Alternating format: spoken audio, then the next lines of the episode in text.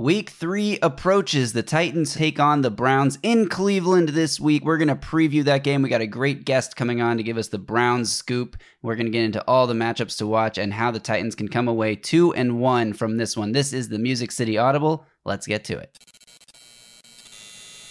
We the ones. We the ones they talking about.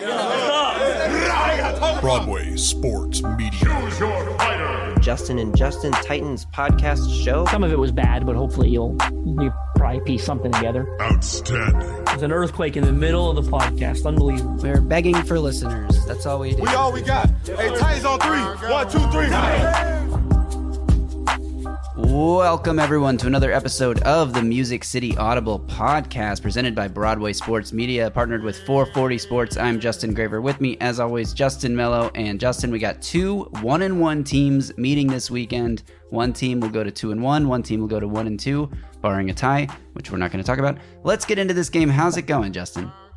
Doing well. Excited to preview this one. I'm expecting a really, really physical game here between the Titans and the Browns. And we got a great guest coming on to help us preview it in a couple minutes here. Yeah, we'll welcome on Jeff Lloyd here in a few minutes, the host of the Locked On Browns podcast. We've had him on the show before. He's great. He really knows the team, so we're going to get the inside scoop on the Browns from him. But let's start with just our own general thoughts and takeaways. I'm going to go really broad here and kind of build off of what you just said, that this is going to be a physical game. Watching that game on Monday night between the Browns and the Steelers, I noticed some key areas of weakness for the Browns and some key areas of strengths, and it lines up a lot of with what the Titans do well and don't do well, which is that it seems like the Browns are struggling on offense. They're dealing with some injuries. Obviously, we saw the gruesome Nick Chubb injury on Monday night, and the heart goes out to him. That's horrible. You never want to see that. So he's going to miss this game. That's 3 weeks in a row. The Titans will see a team missing their starting running back, Alvin Kamara, week 1. Austin Eckler week 2, and now Nick Chubb will miss week 3. Deshaun Watson continues to struggle since taking over as the Browns quarterback, coming off that suspension more than midway through last year. But overall, the Browns offense kind of struggling. The Browns defense has played really well. I mean, the Browns could have won 22-12 in that Monday night game if they don't turn the ball over, leading to defensive touchdowns twice, the first play of the game and then one of the last plays of the game. Really horrible look for the Browns offense, who just struggled with turnovers and mistakes, fumbles all over the field. But then you look at their defense. They have a ferocious defensive line. Miles Garrett, another guy that could be dealing with an injury this week. We'll have to monitor his status. He briefly, appeared to leave the Monday night game with some sort of ankle tweak, but he stayed in after that and kept playing. Didn't have much production after that injury. So we'll have to monitor his status this week. But they have some good players in the secondary. It's not an elite defense, but it's a tough defense. Just really similar to the Titans. They want to be a run-first team, even without Nick Chubb. They're going to give it to Jerome Ford a lot. He's going to be their lead back. They're going to try to grind out yards. They're going to try to put pressure on the quarterback and make this a close, gritty game. These two teams are an interesting matchup because they're so similar.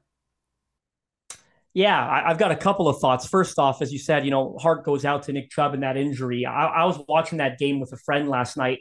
It was a stark reminder for me to how quickly things change in football, because I looked over at my friend and I thought Chubb was playing really well right throughout the early portion of that game. Just a reminder of what a terrific running back he is, one of the best in the NFL. I looked over at a friend of mine and I said, Titans are going to have to really, watch out for Chubb. I know we feel like it's a foregone conclusion that the Titans' run D is so good, but I wouldn't be surprised if Chubb has success. He's just that good where he could beat anybody. And they got a great O-line, in my opinion. Even right now, without Conklin, I still think it's a pretty decent O-line, especially in run blocking. And it was just plays later where that happened. And I was like, brutal. Oh my, I really could not believe that that's how it played out. But heart goes out to him. I thought Jerome Ford looked good in relief. Came in, had more than 100 yards. This is a guy that, barely played last year, was drafted to be the replacement for Kareem Hunt. They planned that in advance. They did a good job. They knew that contract was expiring, couldn't re-sign him. They went out and drafted Ford. And again, more than 100 yards last year, ripped off a 69-yard run read. He should have gotten to the end zone and just didn't. Right? Stumbled right at the end. They end up scoring on the next drive. Or I believe it was the next play. But switching gears, I do want to talk about the defense a little bit before we bring Jeff on. And we're going to ask him this question, so I probably won't get too much into this. But I don't know if Titans fans appreciate or realize how bad this Browns defense was last year. It was terrible. I mean, they couldn't stop a nosebleed. Up the middle, they were horrific. Like, teams just ran the football at will on them. 9-day difference so far this year. Now, they went out in free agency, and I thought they made a really smart, shrewd signing in Dalvin Tomlinson, who's playing outstanding football for them. He's plugging up the middle, certainly a lot better than they did last year. And how about hiring ex-Titans assistant Jim Schwartz to be the defensive coordinator? I mean, what a great move that was. I thought it was a terrific hire at the time. It's only been 2 games, but Schwartz has them playing really, really high-quality football. I mean, they held Joe Burrow to like 80 passing yards in week one and below 50% completion percentage. And you saw what they did on Monday night. The Steelers did not have much offense at all. Again, they do not win that game without those 2 defensive touchdowns. So this defense is playing really, really well. All the credit in the world to Jim Schwartz, who, again, I thought was an outstanding hire at the time. Titans were sad to lose him. You know he was going to take that job, get his hands on a pass rusher like Miles Garrett. I mean, Jim Schwartz has had so much success throughout his career with talented pass rushers. And, hey, call me crazy, Miles Garrett might be the most talented one he's ever coached. So what an opportunity that is for him. And you're already seeing him do some different things with Garrett. Everyone saw the viral clip in week one of Garrett playing basketball, right, doing the crossover before the snap as he's lined up, right, above the center, I think it was, and just totally embarrasses the interior of the Bengals offensive line en route to the backfield. So this is a good football team, man. I think Titans fans are sort of sleeping on how difficult this game is. Yeah, I agree. I just think, it's going to be one of those games where the defense does its job mostly throughout the game. The Browns will make some plays. They have a talented receiving core, especially with Amari Cooper. Elijah Moore hasn't been a huge factor yet, but we know he has game-breaking potential. David Njoku is a mismatch over the middle. They have weapons on offense for Watson to utilize, but Watson has been just struggling to have a feel in the pocket, to run the offense as structured and not get, he gets impatient and then holds the ball and tries to create something down the field. And it's kind of what we saw in Houston, except it's not working because the offense isn't set up the same way. So he's not playing well in structure. So I think the Titans defense will do their job in this game, hold the Browns to a limited number of points. But the question is going to be how many points can the Titans offense score? Because this is going to be a real test for this offensive line that's played well. We keep talking about it on this podcast. They've been playing at or above a league average level. Well, this is going to be a huge test for them. I think Tim Kelly is going to be someone that, this is a game where he's got to prove that he can play to his team's strengths and avoid his team's weaknesses and do things to help out the offensive line. We saw them keeping extra blockers in and running a lot of play action against the Chargers' really talented front last week. Probably see a little bit more of that. A commitment to the run game we saw last week. I think we're going to see that again this week as well. Even if it's just like a grinded out 2 to 3 to 4 yards a carry, not a whole lot of room to make big explosives in the run game. They've got to do it just to keep that defensive line honest and then get the screen game going. Titans tried some screens in this last game and, they either were tackled quickly and snuffed out by the Brown or by the Chargers defense, or they never got set up. And there was that one where Tannehill ate the sack. There was another one where they tried to run a quick screen and the ball got batted back at Tannehill's face, and he had to spike it to the ground to avoid a turnover. So the screen game hasn't really been working well. They hit a nice one to Chigakonko early in the game last week, but things like that to mitigate what this offensive line mismatch is facing against a really tough Browns front seven. Well, before we previewed the Chargers game, during the Chargers preview, I should say, we talked about how important it was for Ryan Tannehill to get the ball out of his hands quickly, right? And he improved from 3.09 seconds against the Saints snap to throw to about 2.45, 2.50 against the Chargers. I think that's going to be another point of emphasis in this game because you just can't have Myles Garrett pin his ears back and get after the quarterback, right? Whether he and by the way, I'm going to add, I don't think Myles Garrett's going to miss this game. I mean, I know they got the Ravens. They're on a short week. They've got the Ravens the following week. I'd be stunned if Myles Garrett didn't play in this game. Whether he's going up against Andre Dillard, who's had his struggles, or Chris Hubbard, who's been pretty good. In fact, Myles Garrett essentially against any tackle in the NFL, I give the advantage to Myles Garrett, right? There might be one or two of them that I think can hold up. Trent Williams in San Francisco, certainly one of them, but Myles Garrett's got the advantage. So they got to get the ball out quickly. The final thing I'll say about the offense and what they've got to do here to add on to your point is you talked about keeping them honest. You've also got to avoid the pre-snap penalties, right, that we talked about. That's kind of doomed them a little. Certainly it felt like it was a drive killer every time it happened against the Chargers. You don't want to get yourself into third and long and tip pass because, again, that's when Miles Garrett and those rushers, Dalvin Tomlinson up the middle, get to pin their ears back and get after Ryan Tannehill. So you've got to stay ahead of the sticks, keep the offense on schedule. You want to be in, you know, 2nd and 5, 2nd and 6 situations where you're still, you know, you could run or pass. And certainly you want to be, you know, third and 4 or less when you do get into third down. So it'll be interesting to see how they approach that, what the splits are again between Derrick Henry and Tajay Spears. But certainly they've got to stay ahead of schedule and keep Cleveland's defensive line honest, as you said. Yeah, no doubt about that. And I think, you know, hitting the explosives that you get, we saw week 1, they missed big opportunities down the field. Week 2, they were able to hit those big opportunities. The Browns, like I mentioned, have a talented secondary. Denzel Ward is probably going to be seeing a lot of DeAndre Hopkins in this game. So moving Hopkins around, getting him in the slot to find some mismatches like they did on that, on a few plays last week, will be important too. And when we talk about the Titans defense, I really think this is just going to be a game of play your rules and play hard and, you know, keep the man in front of you. But I honestly think the Titans defense can more or less dominate the Browns offense, especially if Watson continues to just not see things very well. This offensive line for the Browns, you mentioned it's pretty good. It is pretty good in run. I think in run blocking, they're better than they are as a pass protecting unit because, look, the Steelers are a great defensive line, but I would put the talent on the Titans defensive line up against, you know, almost any in the league, but absolutely. Definitely against the Steelers. They don't have a TJ Watt the way the Steelers do, and the Steelers have a number of rotational and role players that are pretty good. Alex Highsmith would maybe be the best edge rusher on the Titans too. But Cameron Hayward is out right now. He didn't play in this game on Monday night, and we still saw the Steelers defensive line just completely overwhelm the Browns offensive line. Jeffrey Simmons, Danico Autry, Arden Key, Harold Landry. I put that group, T.R. Tart, I'd put that group up against anyone in the league, and you know, maybe the Cowboys might be the one team, the Eagles maybe, the two teams that are playing better than the Titans defensive line so far this season. But what we saw the Steelers do to that offensive line, I feel like we can see the Titans do that. And if they're even just half as disruptive as the Steelers were, there's going to be the opportunity to create game-changing turnovers just like the Steelers did. And the defense has got to capitalize on those opportunities or else, you know, they may not have the impact on the game that the Titans need them to have.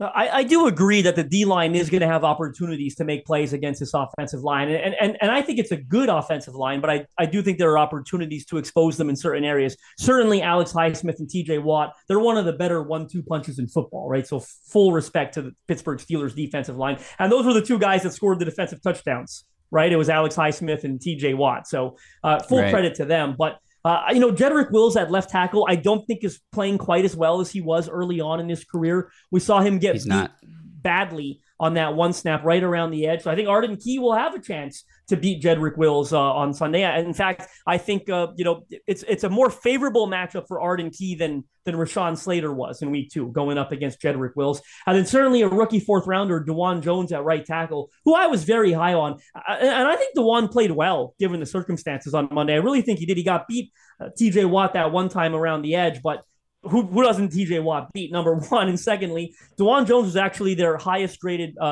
blocker in pass protection by Pro Football Focus. But again, I like Harold Landry's chances. Certainly if Landry can get him, you know, DeJuan Jones is a mammoth man, 6'8", 350, 360, whatever he is. If Landry can beat him around the edge, use that classic speed move, he should be able to have the advantage, you would think, right? Harold Landry with that bend around the edge. So there will be opportunities for the Titans D-lines to make plays in this game. They just got to make them. You mentioned Jedrick Wills there. Let me just read some stats. Ryan McChrystal tweeted this out, I think on Tuesday morning. Jedrick Wills pressure rate allowed 2020 3.3%, 2021 5.8%, 2022 6.2%, through 2 games in 2023 10.7%. He's already more than halfway to the total pressures he allowed in 15 games as a rookie, that being in 2020. He's at 9 pressures allowed this season in 2 games. So there, like we just said, there will definitely be opportunity. It's just going to be up to the Titans to capitalize on it. Any key matchups you want to point out in this game before we bring on our guest? No, I think some of those that we just brought up make a lot of sense, right? The Titans D-line there against the Browns edge. I would look certainly at, you talked about the receivers. Amari Cooper, is Christian Fulton back in time? We'll have to monitor that. Mike Vrabel did say he was hopeful that they'll get Fulton and Amani Hooker back for that fact. David Njoku is a guy that can stretch the seam and make plays up the middle. So, Titans linebackers, Azeez Al-Shire, will probably be tasked with covering him on occasion. Again, I mean, Amari, whether that's Christian Fulton, Sean Murphy, Bunting, Amari Cooper's a top 20 receiver in this league, in my opinion. So those are some of the ones. And of course, I talked about Miles Garrett against, you know, certainly the likes of Andre Dillard and Chris Hubbard. Yeah. Yeah, I think the Titans will need to keep extra guys in protection to help out against Miles Garrett. It's a guy that's like, wherever he is before the snap, you got to identify him and get two blockers on him, or he is going to disrupt the entire play. So I think that does it for our side of the preview. Let's now welcome in our guest, host of the Locked On Browns podcast, Jeff Lloyd. Jeff, thanks for joining us today. How's it going? It's not going to see, been a little bit of a, hectic, chaotic about, I guess, maybe 12, 14 hours now. Was supposed to be such a highly anticipated game last night. The Browns had a lot of wrongs. They hadn't gone 2-0 since 93, hadn't won at Pittsburgh other than a playoff game since 2003. And then you're on the verge of that. Then you lose, obviously one of the faces of your franchise, what Nick Chubb has done in his time here, as far as just being, a great representative of the team, the city. I mean, his work in the community. It's just really, really, a tough time, because a player like that is just one where there's, look, everybody will argue any player on any team at any time. It was never those arguments on Nick Chubb. When Nick Chubb's name came up, everybody was kind of like, oh, yeah, he bad, he good. Nobody ever had a, a bad thing about the player to say or about the person. No doubt. Yeah. So while you're on the subject there, it was an awful season ending injury. No one wants to see that. And the talk is obviously going to be dominated by Nick Chubb's injury now, but how do you think the offense will adjust going forward without him this season? It was weird because, all the talk had been over the spring and summer that this team was going to evolve into Deshaun Watson's team. They were going to obviously still have Nick Chubb, but the point of emphasis was, with the additions of Elijah Moore, Cedric Tillman, Marquise Goodwin, was trying to put yourself in a position where, you were going to hopefully make sure that your $230 million investment in a Deshaun Watson hit. It's not there, obviously. Will it get better by the fact that it has to get better? We don't know.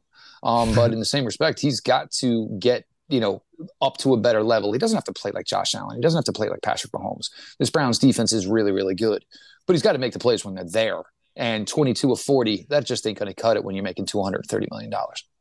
Yeah, no doubt about it. And as the Browns try to replace Nick Chubb, I mean, that's impossible. Nobody can do that. But do you think Jerome Ford can pick up some of the slack? Jerome Ford, look, I mean, we didn't get to see him last year. He had 8 carries. He was essentially the 4th running back from this team. The only thing we saw was him was really be the kick returner. And he was actually really good at it last year. He was one of the bright spots on what was a down season. But, forced into the fire last night. Basically just thrown into the fire against the Pittsburgh Steelers. That's not an easy situation to walk into. And imagine walking into that huddle, some heads are down, Nick is close with everybody. And, to go in there and, basically finish that drive, get the touchdown, get the 2-point conversion, then, going, all the way, basically almost, outside of the right hash mark, cutting it all the way back across the field, basically going 70 yards for a touchdown. You saw potential, and, you saw a kid that basically came into a really, really bad situation and a really tough situation, and it didn't seem to faze him. Like, he was ready to go. That being said, I mean, to this point, 8 carries last year, what he's done to this point this year, can he do some things? That's, what we're hoping for. Jeff, I know you already touched on Watson a little bit, but I feel like I've got to expand on it. Certainly, I think it's fair to say they haven't gotten their return on the investment yet with Deshaun Watson. Last year, coming off the 11-game suspension, there's a bit of a built-in excuse there, right? And it's certainly shaking off the rust, and that makes sense. It's a legitimate excuse. And we're only 2 games in right now, but as you said, they made some investments around him. You certainly expected it to be a lot better this year, and thus far it hasn't been. So at what point do we start to worry and say, okay, he's had ample time to shake off the rust, and sort of when is it appropriate to maybe hit that panic button on Deshaun Watson? And it's actually funny the way you phrase the question, because it does make, obviously a ton of sense, because look, he had the entire offseason. He had all OTAs. Anywhere he went to work out, Amari Cooper and Elijah Moore showed up in tow, even when they weren't team-sanctioned things. He had all a training camp. He had preseason. And what happened? Didn't play so great week one. But what did everybody try to say? Oh, well, the weather wasn't that great, this, that, and the other thing. And granted, he started slow week one, but he took a big hit, right around the 2-minute warning and then led to the touchdown drive. And he seemed to play better after that. I think the problem is, and look, it's time to say it. Yeah. You know, look, I mean, the thing is, he wasn't injured. And that was always the thing I said for anybody that denied that he could maybe get back to his, you know, high playing ability again. He wasn't injured. It wasn't like he was, you know, an Achilles, a knee, something with his arm, with his shoulder. He was never injured. So, you know, you can't you can't use that as an excuse. Obviously, the missed time is one thing, sure. But, you know, he's had plenty of time now to be back in football. So you're certainly concerned. There's no question. I think the biggest thing I'm noticing, and look, he's always been an athletic quarterback who can make plays, but I think he leaves the pocket, and that's okay. When quarterbacks can do what guys like Deshaun Watson can do, it's okay if they leave a pocket. But I don't think he's doing it essentially with a purpose. You know, is he leaving the pocket because he sees yardage to be had with his legs? Is he leaving the pocket because now he wants to go scramble drill? It doesn't seem like he knows exactly why he's leaving the pocket. So you got to have a purpose with that. And you know, he's got the players to do it. You know, you got nice slot players. David Bell had a couple of grabs last night. Elijah Moore is obviously a player they think could be a really, really big target for them and a really big contributor on offense. You know, he can't get this win on Sunday. And, you know, I love Nick Chubb. I truly do. And I really think he's going to be a really, really difficult thing to replace. But, you know, you look at the teams with the good quarterbacks in the NFL and say, you know, is Patrick Mahomes going to be that much in a tough spot if he loses his top running back? Josh Allen, are you going to expect an expectation or a drop-off because he doesn't have James Cook? It shouldn't be the case. You know, you're the most important position in the league. You are, you know, the highest paid guys.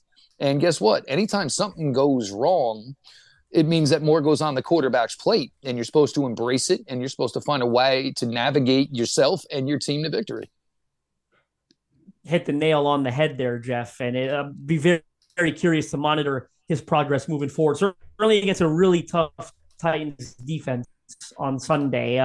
Switching things over to the defensive side of the ball, Jeff, I said earlier on this podcast, this episode, I don't know that Titans fans appreciate how bad this Browns defense was last year. It was not good, in my opinion. Certainly, they were very leaky up the middle, right? Teams ran the football at them at will, couldn't do anything to stop it, and Titans fans, we shed a bit of a tear when they hired away Jim Schwartz, Titans defensive assistant, to be the defensive coordinator. And we shed a tear because we knew it was a terrific hire for the Cleveland Browns. And I would say through 2 weeks, Schwartz has them firing on all cylinders. I thought they've looked outstanding. Certainly some of the new pieces have helped.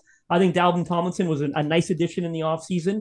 But what are some of the things you feel that Schwartz is doing differently from, I believe it was Joe Woods, the defensive coordinator last year, that's better positioning this defense for the success we're currently seeing? Well, the Browns last year just let teams run on them. They didn't care. They didn't do anything about it. And look, really, if it's your 4-3 base and it's not getting done, well, then play five defensive linemen. I mean, you've got to do something. I mean, there was a drive against the Atlanta Falcons last year. It was just absolutely embarrassing. The Falcons, after about 13 plays threw the ball, I think they just felt bad. That's why they just like, you know what, let's call a pass here because, you know, we're just humiliating these guys. But it was not only – the Jim Schwartz thing was obviously huge. But, you know, look, you know, any defense coordinator, any coordinator, you're only as good as what you're working with. And they made that point of emphasis. You got him Okoronkwo. You got him Dalvin Tomlinson. Then you go, you draft, you know, you draft Ika. You draft, McGuire. And then guess what? That was pretty good. You know what? Let's go make the trade for Zadarius Smith. Why not? Because Jim wants to be able to have fresh defensive linemen on the field at all times. If you're going to play that type of aggressiveness and you're going to put that much on your interior defensive linemen and, of course, your edge guys, you got to know that they cannot be gassed because you're basically asking them to sell out on every single play. So then they did that. And, of course, then the Shelby Harris signing late in the summer. The linebacker unit, look, it's not that the linebacker unit is playing that much better. Most of these guys were gone last year. You know what I'm saying? JOK was on IR. Anthony Walker was on IR. Sione Takitaki was on IR. All these guys were gone as it really started to fall apart on the defensive side of the ball. And one of the interesting things, and this is something we always talked about with a guy like Grant Delpit, because, you know, modern-day linebackers, Grant Delpit's pretty much the same size of modern-day linebacker, and he's faster. So now the Browns are taking opportunities where they can use him because they signed Rodney McLeod to play with Juan Thornhill. And they have Grant Delpit playing closer to the line of scrimmage. He was lined up as a nickel linebacker on that interception last night. That's why Kenny Pickett didn't see him. He saw 22 and said, well, there's no way he's going to be there because normally, you know, he's a safety. You're going to watch the tight end. He's going to watch an outer third. No, absolutely fell forward, hook, line, and sinker, ended up throwing the interception. They have a lot of talent. And the thing is they know they're a talented group. But it's different to be a talented group and know you have the leader that's going to put you in the position to succeed like you did. And the thing with those uniforms last night is, unless they were zooming in, you didn't really see the numbers, but all you saw was white and orange, side to side, white and orange. And you saw so many guys moving in unison. This is a fast defense. And it's, you know, one of the oldest cliches in football is, you know, hats to the ball. But man, you are truly seeing a bunch of hats to the ball, because even when guys cut back, they're not getting anything on cutbacks, because yeah, you might've beat the initial guy, but guess what? He showed up with two or three buddies. Yeah, really. I mean, that's been an issue for a lot of teams around the league. The offensive line plays down around the league, it seems like, and there's a lot of great D lines out there. Browns have one of them. Titans have one of them. So this probably will be another gritty game for the Titans and for the Browns. Jeff, we really appreciate your time here as we close up with one last question. We do this with all of our guests on the preview episode. How would you predict this game unfolds? Like, how do you see the game flow playing out? And if you are up for it, an ultimate score prediction for who comes out on top? Obviously, you know, it's a little early, as we're still putting week two to bed over here. But it's interesting. You know, obviously, Tennessee with a big win last week. I think a lot of people are curious where Tennessee is exactly going. Is it going to be Ryan Tannehill if they stay in contention? Is it, you know, Ryan Tannehill, then maybe when they fall out, all right, maybe we're going to see where we're at a little bit with Levis, whatever. But, you know, they play good defense. They run the ball well. I mean, you know, it's not everybody's recipe for winning and competing in the NFL, but, you know, the Titans, similar to the Browns, it's been a recipe that's worked for them over the years. So it's going to be fun from that standpoint. Obviously, you know, you were able to get the wide receivers involved a little bit more. The Browns cornerbacks have been ridiculously good to this point. I think Treylon Burks, Martin Emerson's probably going to be a pretty solid matchup come Sunday. Your prediction, it's going to be, the thing is going to be, can the Browns truly rally around this? And everybody last night kind of made it sound like, you know, and we're saying the right things. But it's going to come down to number four. And it feels weird to have to say this. It feels weird to have to hope for this, to be honest with you. But, you know, I mean, he's being paid like one of the best in the game. He's got to go out there and perform like it. And he just, you know, there's throws he's not seeing. Amari Cooper was open on an all-day route yesterday. How he missed him, I have no idea, because Amari Cooper was the only guy in the stinking picture. He's got to play more composed. And, you know, making a big play every now and then with your legs is great. But, I mean, you know, Deshaun Watson was a guy who was a 4,000-yard passer. I think the Browns would like to see that, as opposed to a guy who's thrown for about, I think, 350 through two games. But, you know, in my heart of hearts, would I say the Browns should win? I think the Browns should win, but I say that a lot. Doesn't necessarily mean it pans out. Yeah, that's how Titans fans feel as well. You know, it's a long season, lots of ups and downs. Browns feeling a little down this week after the Chubb injury and the pretty late, brutal loss there on Monday night. But I think, you know, this is still a playoff contending team for both sides, and this game will be a big one to set the season in motion for the rest of the way. Jeff, we really appreciate your time. Thanks for joining us, and have a great season. All the best, gentlemen. Thanks for having me today.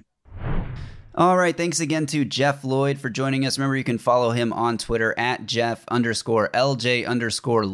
That has two L's, LLOYD, and get all his insights during this Titans-Browns game from the opposite side. All right, Justin, let's close this thing out with our own predictions. But before we give ours, let's read some listener predictions. I sent out a tweet asking for people to drop theirs, and I'm going to go through some of them here. Bill Seagrove says, I think the front seven will be in Watson's personal space all day. Henry and Spears need to take their supplements this week because it's going to get ugly. Titans win it 21-17, and KB gets his first interception. I like that. I agree with a lot of that. Caleb Miller says, I feel like the only realistic prediction for the outcome of this game is that one fan base will end up being hopelessly depressed. As a Browns fan, I have zero expectations and am frankly just scared. I do not want to watch them, but I unfortunately will. Browns 79, Titans 69. I don't know about that one. Eddie says 35-17. He sounds excited that football's back, though. I'll say that. He sounds ready to enter a football-induced depression, but I guess that happens to some of us. Yeah, already. They're looking at the draft, I guess. Eddie says 35-17 Titans. Bold prediction. Hopkins gets 2 touchdowns. Burks gets 1 and a pair for the running back duo. Parentheses, we need a game for them. LOL. So, yeah, I mean, he's predicting a big offensive explosion. I actually agree with a different prediction here from Grizzler. Sadly, this is not the game where we, meaning the Titans, break 30. Browns' defensive front and above-average secondary are too much to break that ceiling. 17-10, Titans pull out the win. I like that prediction a lot. 17-10, I think it's going to be that kind of game. I definitely agree this is not the one where the Titans are going to hang a 30-burger unless the defense does some of the scoring like we saw the Steelers do on Monday night. But Justin, what's your prediction for the outcome of this one? I'm going to be honest with you. I was going to go with the Browns victory before the Nick Chubb injury. It changes. Oh, so just before seeing them play on Monday night, you were just going to predict that they beat the Titans. I honestly, yes, I was. I just, the way I was going into it was, that's going to be a tough road environment. Nothing I saw on Monday from the Browns stunned me, right? Like I felt good that they've got a great defense, a good run game, and the quarterback's still sort of figuring things out. So I was going to go with the Browns victory, and then the Chubb injury just changes enough for me where I'm going to point this back in the Titans' direction. So I'm going to go 17-13 Titans in a really gritty, sort of ugly, defensive first kind of game. I'll be honest, I still don't feel great about it. Like, I would not be surprised if the Titans lost this game, because a lot of what I believed is still true. Browns corners are outstanding. D-line's good enough to impact the pocket and get to Tannehill. I think it's one of the toughest road environments in the entire National Football League. So I don't love it. I don't feel great about it. But the Chubb injury, again, because I had such a close game regardless, is going to change just enough for me, 17-13 Titans. Okay, I like that prediction. Do the Browns still have the elf thing in the middle of their field, the elf logo? Jamar Chase talking about them. We lost to a bunch of elves. Jamar Chase talked about it after week 1, so I doubt they removed it that quickly, but I'm not certain. Yeah, so we'll see the Titans play on the elf field this weekend. I'm going to go with a Titans win, 20-16. That's 3 Browns field goals for you. Titans have a tough red zone defense. They've played well this year. I think they hold the Browns out of the end zone outside of maybe one time. And then themselves, maybe I've got them scoring a couple touchdowns and a couple Nick Folk field goals in this one. I do kind of think this is like a first team to 20 sort of wins the game here. Oh, yeah. Because it's going to be a struggle to score points. It's going to be just a classic, gritty, tough knife fight of a Titans game. And I'm looking forward to being incredibly anxious throughout the game as it comes down to a final possession where the defense needs a stop or the offense needs a score. It's going to be one of those two things. So we'll see how this goes, but that will do it for this episode. Make sure you're following Justin on Twitter at @JustinM_NFL. Follow me at Titans Film Room. And please, a reminder to all, subscribe to the YouTube channel. I did a breakdown yesterday of Treylon Burke's 70-yard receiving or 70-yard reception that sparked the Titans offense. That video is doing pretty well, if I do say so myself, so go check it out if you missed it. And for the YouTube viewers, I have a surprise, a special surprise. This is a surprise to you too. You don't even know I'm doing this. I have been recording this entire episode with a guest on my lap. Here is my dog, Bean. He is a cute dachshund. He's been under my shirt this entire podcast, and I thought I would reveal him to the viewers here at the end as a bonus for being a viewer of the show. You can see how cute my little dog is. Okay, that'll do it. Yeah, go ahead. I thought you were getting a little pudgy. I didn't want to say anything. I was saying, good for him. He's eating well. He lives with his girlfriend now. They're cooking meals together. You know, I guess he's just eating well. But no, it was not. I'm happy to see it's not you neglecting your health. It's the fact that you had your dog under your shirt the whole time.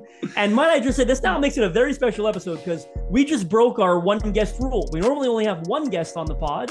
Oh, wow. We had 2 this week. Yeah, but this one's been very quiet, which, we like that. It could have been worse. It could have been barking and whining the whole time, but no. All right, that'll do it. Thanks to everyone for tuning in. We'll be back with more content this week and a recap episode next week of this Browns-Titans game before we move on to week 4. So thanks again to everyone for watching and listening. Until next time, y'all stay safe out there and tighten up.